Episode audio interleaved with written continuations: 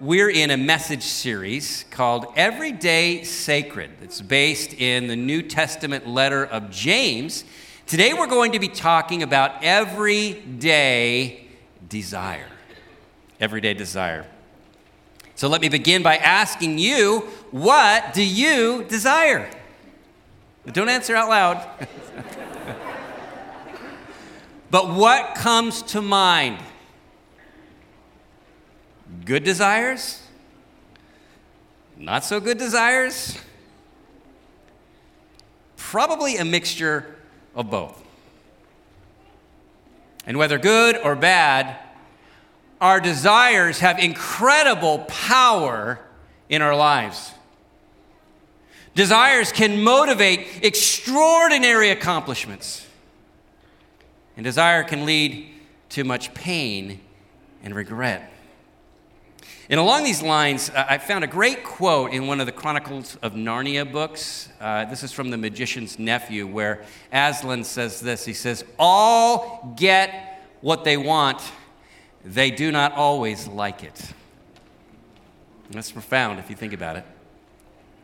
C.S. Lewis is saying that we are always moving towards what we most desire.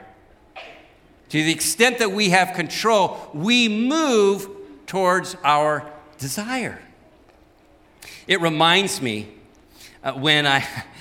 Uh, we were on a summer vacation years ago in northern Wisconsin. On one day, we decided to go for a, a hike up this river. This river flows into Lake Superior, and uh, it's not very deep, so you can wade through much of it or you can jump from rock to rock, but it ends at at this waterfall, and I'm with a group. I'm with my father-in-law Steve and our host Walt. We are staying. My family was staying with their family on this beautiful lake home, and Walt had invited a number of people that live around this lake, friends and neighbors. And about half the group, they decided they weren't going to climb up the falls. They were just going to watch from the shore. And it, this, this, this waterfall, it's about 25 feet high, and it's got two distinct parts. The top is like the steep slope of a roof. Water rushes down until about halfway, and there's kind of kicks out, and then the water just drops, free falls down into this pool. And so we start climbing up the lower half, and there's lots of big rocks that we can clamber up as we get to the midway point. And then we get to the slope section. Not as many things to hold, but not as steep. And I, am thinking to myself immediately, well, this is not really all that challenging. You know, I, I would really like a little bit more adventure out of this. And so I decided to just kind of take a few steps into the river and I'm holding onto the bottom, and I feel the cold water rushing against me. Now it's a little bit of a challenge. And I think, this is, this is nice. I like this. And so I step a few more feet into the current, and I'm, feeling the thrill that comes when you're, you're right on the edge and you're pushing the envelope. And I'm also thinking, you know, look at me. I can climb this the hard way. You know, me so strong. Whoa. You know, this it was right about that moment that I started to slip. Almost in slow motion, but gradually picking up speed. By the time I get to where Walt is, he reaches in, grabs onto me, but I've got, I'm, again, I'm picking up speed. Steve grabs Walt in order to back him up, but by then it's just too much. I just carry all three of us, we just go off the ramp section, flying into the air, having no idea how deep the pool is below us 12, 13 feet below. I don't know if it's 20 feet deep or two feet deep, if there's jagged rocks. We were about to find out. Plunged in this cold water. Uh, uh, the people on the, the sides watching this, they are freaked out. They don't know what's going to happen. Are we going to pop up? Is this going to be a tragedy? Eventually, we all pop up. More or less, we're okay. Uh, Walt would have a sore back for a couple days. I would nurse a very sore ego. because I, I learned two things in that day, and I should have learned the first one sooner because I was in my early 40s. Uh, but, but I learned this you're never too old to make an idiot out of yourself, okay? Second thing I learned, and this is really the moral, moral of the story, is that when we fall, we take others with us. When we fall spiritually, morally, we take others with us. It doesn't happen in a vacuum. Others will feel the pain right along with us. And so, how do you invest in your success? How do you cooperate with the things that we were just singing about? Uh, James is, uh, uh, you know, how do we rein in the, the destructive desires and unleash the positive, godly, good desires that, that we have? James has been talking about trials thus far in his letter. And the question is never whether or not we will face trials. That's never the question. The question is how will our trials leave us? Better or worse? There's a popular saying in our culture that goes like this Whatever doesn't kill you makes you stronger. You've heard this before? Whatever doesn't kill you makes you, you stronger. But to that, I want to say, well, maybe. Maybe it will leave you stronger, but maybe it will leave you weaker, bitter, self indulgent, cynical. It's not automatic. The only thing that is for sure is that our desires will, will play a massive role in determining the direction we take in the wake of our trials. And so, in light of this, uh, let's see what Scripture has to say about how to avoid becoming your own worst enemy. We're going to be in James chapter 1, verses 12 through 18, and I have three applications for you today as we unpack this. Three applications. So that means you make it a reality in your life that will really, I think, play a massive difference in the outcome of, of various trials in life. And if, if you recall, in, in context, James is writing to Christians who have fled Jerusalem because they were being persecuted, but they haven't been able to outrun their hardships. They're, they're dealing with poverty and discrimination, injustice. They are stressed out, they're worried, and they're taking their pain out on each other, eating each other alive. And so the first thing that James does is he lifts their vision above their current circumstances. And he says this in verse 12. Follow along as I read. He said, God blesses those who patiently endure testing and temptation. Afterward, they will receive the crown of life that God has promised to those who love him. He's saying, You know, I know it's hard, but God has not forgotten you. In fact, God is going to bring blessing out of those very hardships. And notice it says testing and temptation. And if you're taking notes, you might want to circle both of those wor- words and connect them with a line because in the original Greek this was written in, there's only one word there. And depending on the context, it can mean either testing or it can mean temptation. And so the dilemma at verse 12 is is James looking back to what he's just said? Well, then, then he's talking about being tested. But if he's looking forward to about he's, what he's about to say in the next verse, then it's trial. And so various translations will just land on one word or the other.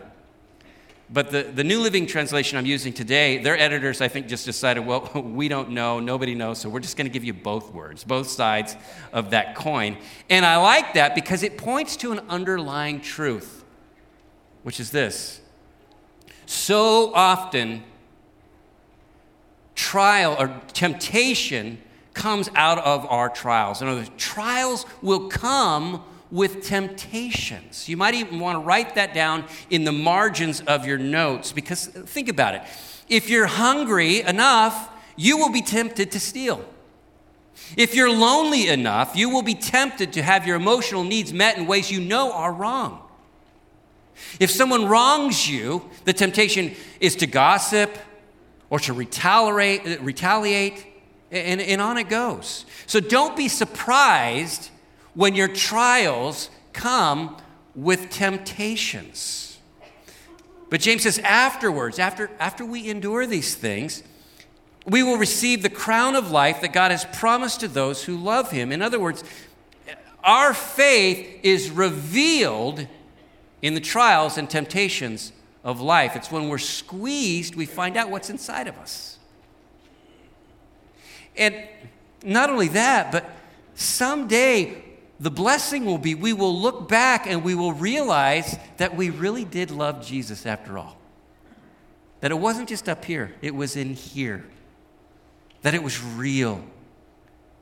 And it was revealed in those tough times. That little spark of faith that He placed in your heart at some point in your life you know, he loved that and he cherished it and he started to tend it even when it was kind of smoking and sputtering and you didn't even know it was there. He kept fanning those flames until they burned with desire for him and to see him someday. So when it comes to dealing with these, this issue of everyday desires, my first application for you is this start with the ending. Start with the ending. Lift your gaze beyond your immediate circumstances. Imagine the moment that you will be ushered into His presence. That day will come. And in that day, you're going to experience more beauty, more purity, more perfection, more joy and love that, that we can even begin to imagine. And Scripture says that there are angelic beings, incredible beings that will wow us, and yet they're, they're, they're covering their faces saying, Holy, holy, holy is the Lord God Almighty. And in the midst of that, you are being ushered into God's presence. You are being welcomed in that moment. And think about it. In that moment, that grudge that you're tempted to hold against someone right now, gonna look pretty stupid in light of that, won't it? That clickbait that pops up on your screen, gonna look so empty, so vain. In light of the, the love and, and, and life and fullness that awaits us. So start with the ending. Allow it to reset your perspective every day. But also, uh, start with the ending in the sense of, those, that evil impulse, that temptation. Ask yourself, how's that road going to end? How's that road going to end? All get what they want they do not all like it. And that leads into the second application for us today, which is guard your heart. If I could boil this message down to just three words, it would be those guard your heart. Dads, you want to be the best dad you could ever be, guard your heart. Moms, aunts, uncles, grandparents, neighbors. You want to have an impact. You want to leave a legacy that will be a blessing to the generation that follows you and the generation that follows them. Guard your heart because that is where the battle is pitched. And you know what? Sometimes we, we, we like to think that that's not true, and so we will deflect the blame uh, of our desires or our choices onto something else.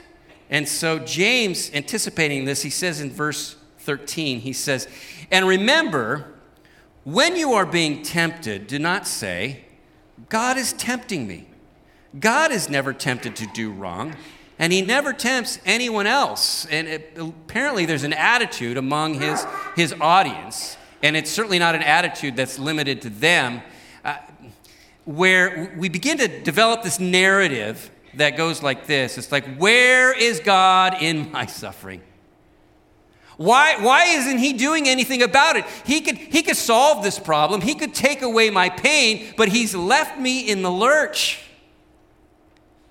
And so, can anyone blame me if I need to blow off some steam every once in a while? I mean, can I be blamed but sometimes I just got to you know, do what I really want to do? Because where's God? And on and on and on it goes. And not to minimize this, but whether it's our lack, uh, I mean, our, our family of, of origin, or it's losses or griefs, if it's lack of opportunity, Those are all difficult things, but, but listen.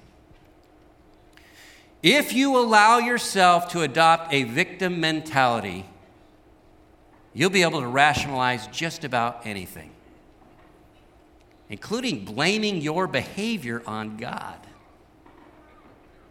In fact, I'll give you a classic example. Renee mentioned Adam and Eve last week in his message. Mean, think about this. Let's take you back to that for a moment. You know, here, here they are. They are, are living, we call this paradise. They're living in paradise, okay? That's their address. And, and God says, Look, I made this all for you. You all the food you'll ever need. Just enjoy.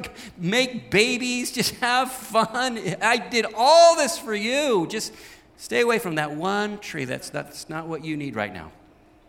And so after they disobey that, do you remember what Adam says to God? I mean, this is amazing, but in chapter 3, he says, The woman you put here, you put her with me, she gave me some fruit from the tree, and yeah, after all, I ate it. As if, hey, I was doing great, God, minding my own business, but then you put her here, and it just all went downhill. So since you put her here, it kind of makes it your fault.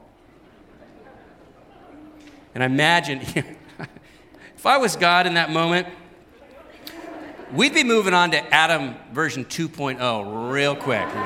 Really? You know.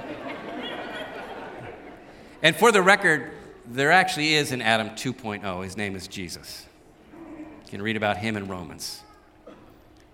But God does all of that his mercy, His grace, because He is good, always good. And there may be times in your life that God tests you, in fact, He will test you, to mature you, to reveal and affirm your faith. But He'll never tempt you. The issue of temptation actually lies with us, according to verse 14, where it says, Temptation comes from our own desires which entice us and drag us away. And later, James is going to briefly mention the devil, but what he's talking about here is the enemy that lies within each of us. And he says that these desires, they can entice us, drag us away. Those are hunting and fishing terms. And, you know, a little bit about this, or maybe a lot, but, you know, fishing, it's about the art of, uh, art of deception. You use the right bait or the right lure or hunters, predators, they know how to draw out their quarry. And one very practical way to guard your heart is to simply be aware of the kind of bait that lures you. We're all a little bit different here. And sometimes we can, we can adopt a sense of moral superiority because we see someone doing something, we go, oh, that's terrible. That's so disgusting. Why do they do that? Well, if, it has no appeal to you because that's not your bait. But don't be mistaken. You have your bait, and I have mine. There is something in each of us that, that waits for just the right moment. I'll never forget uh, on another Wisconsin holiday, uh, we went to this wild animal park and uh, I was there, my wife, our kids, and my mother in law, Margie. And it's kind of interesting because you walk into this park and there's all these deer just roaming around. And I, deer are kind of dangerous, aren't they?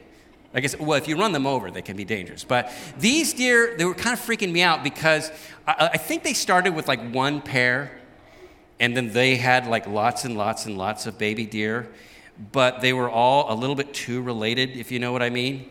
And so, seriously, the, the, the eyes are like, you know, not symmetrical at all, or like, like a big, like bump on their head, or extra pair of antlers, and it's like Frankenstein deer, but they left us alone.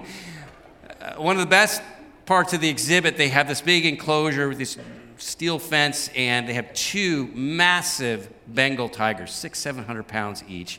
And we go up to that, and uh, they're just lounging on the, just basking in the morning sun. They seem completely disinterested in us. Like we could care less of these people on the other side of this, this fence. And my mother in law, Margie, she gets kind of bored after a minute or two. And so she turns around. She's just walking down the path like this. And she doesn't get more than 10 feet. One of those tigers springs into action, charges, he covers 50, 60 feet in the blink of an eye. Could not believe how fast that tiger moves. And it just goes boom, two giant paws hit this fence. We're like two feet on the other side. It's like, like that. Meanwhile, Margie, she's just skipping down the path, like totally oblivious that this massive tiger wants to make her his lunch. A couple things going through my mind in that moment. No, that's not what you're thinking, I'm thinking. I love my mother in law. Uh, for the record, I was very uh, grateful for the strength of that enclosure. But I also remember thinking this ah, that's why they say never turn your back on a tiger. Well, there's a tiger lurking inside your heart, so guard it. Guard your heart, especially when you're, you're tired, you're discouraged, uh, you feel sorry for yourself. There can be a wave of lust or anger or something else that just, just sweeps down on you. So we ought to keep that in mind and be humble about our own weaknesses. Guard your heart because this is not real popular in our day and age, but according to Scripture, your heart cannot be always trusted. In fact, it really can't be trusted too much at all. That's where we need the Lord. And then in verse 15, James changes the analogy. He goes, moves away a little bit from this predator prey type of thing or, or, or how desires can entice and hook us. And he moves to an analogy of conception and birth because what starts very small over the course of time will grow and become progressively bigger, right? He says these desires give birth to sinful actions. And when sin is allowed to grow, it gives birth to what? Death. You tolerate that sin long enough, it will grow to the point that it produces death.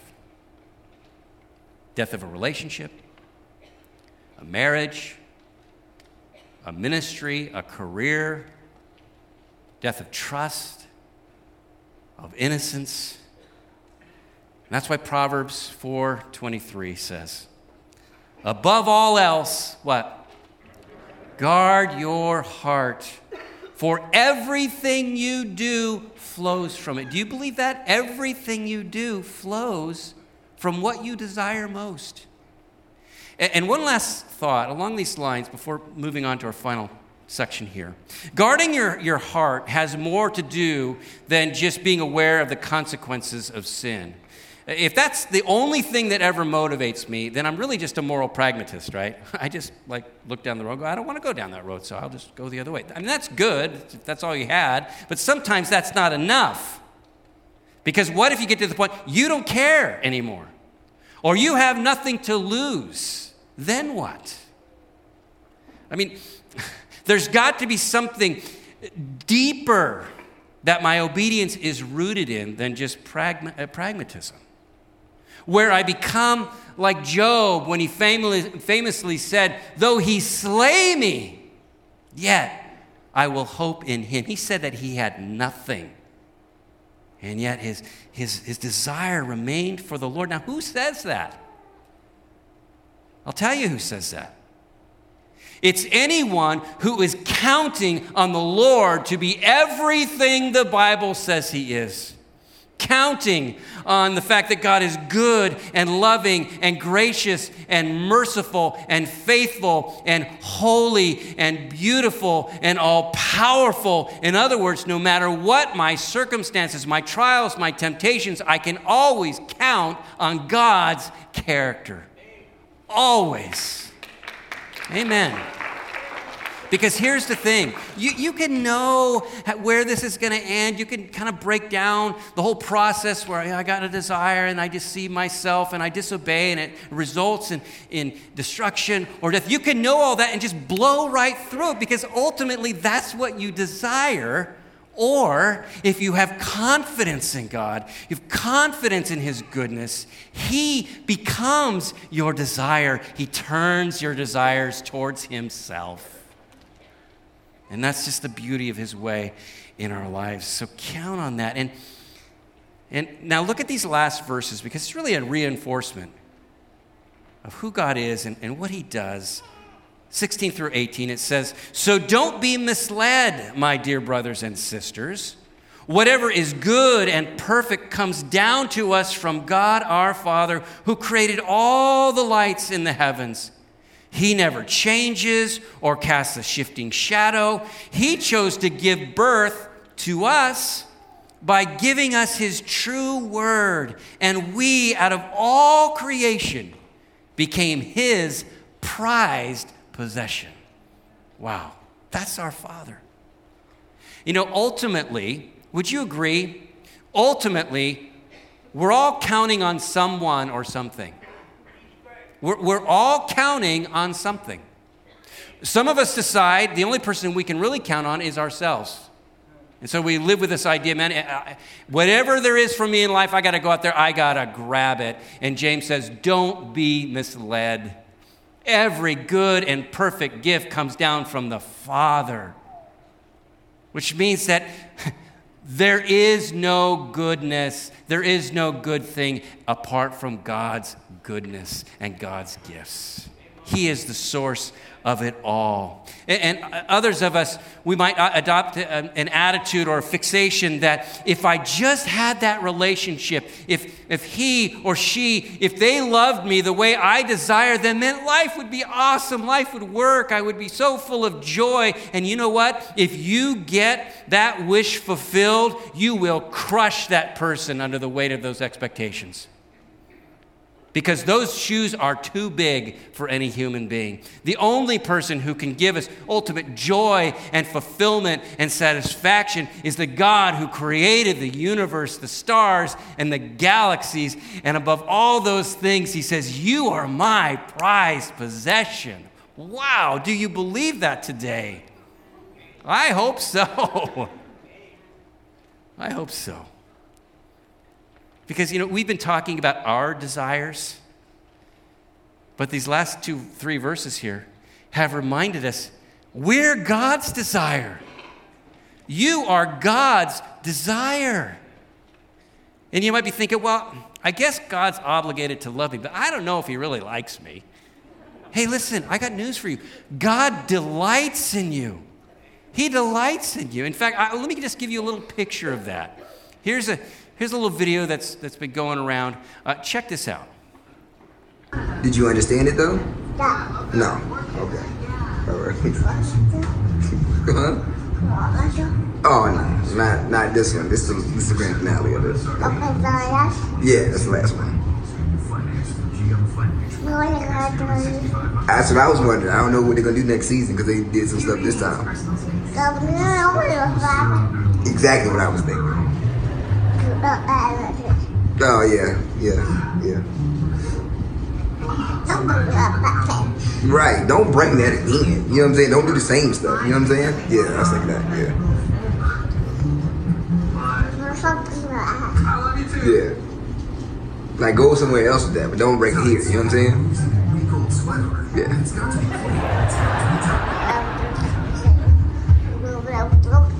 That's what I said. And then was like, ah. ah, ah, ah. You know what I'm saying? I was like, what in the world? But don't do that here. You know what I'm saying? Yeah. Yeah, yeah. Really? I thought the same thing. we think a lot alike, huh?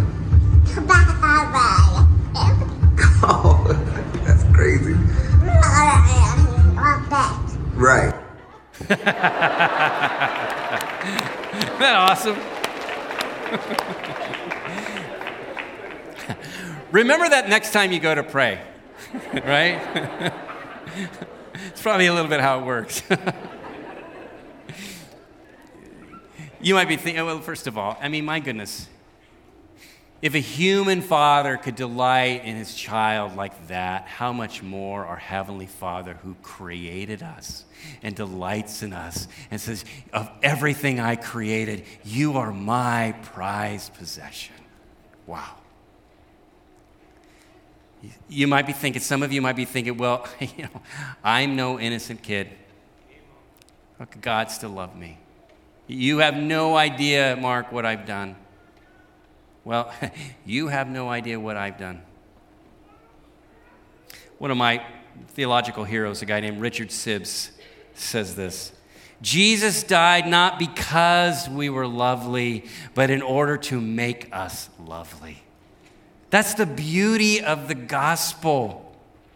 Uh, that's the word of truth, as James describes it, so that out of all creation, God could delight in us and love us and call us his children. And today, do you believe this? Are you counting on God to do for you what you cannot do for yourself? And if that's the case, I, I want to close in prayer. But I want to pray for a specific group of us here today. I, I, let's just not play church, okay?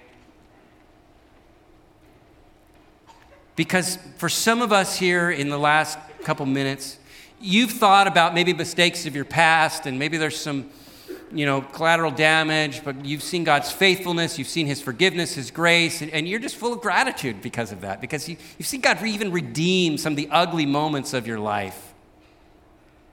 But there's others of us here, what you've been thinking about is not something in the past. You're thinking about a mistake that you're about to make. Because there's something in your life that has been pulling on you. And you've been moving into it a little bit. It feels good, it, it, it gives you a buzz, or, or it numbs the pain. And every time you go there, it draws you a little bit deeper. And if you stay there, it will sweep you away. And not just you. Not just you.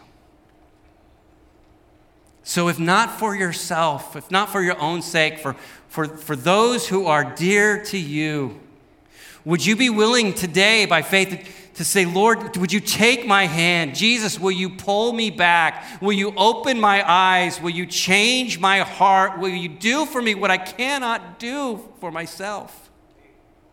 If that's your desire, then man, I want to pray for you especially. So, would you bow your heads and close your eyes? And as we do so, again, let's just not play church here. This is real. God is in our midst.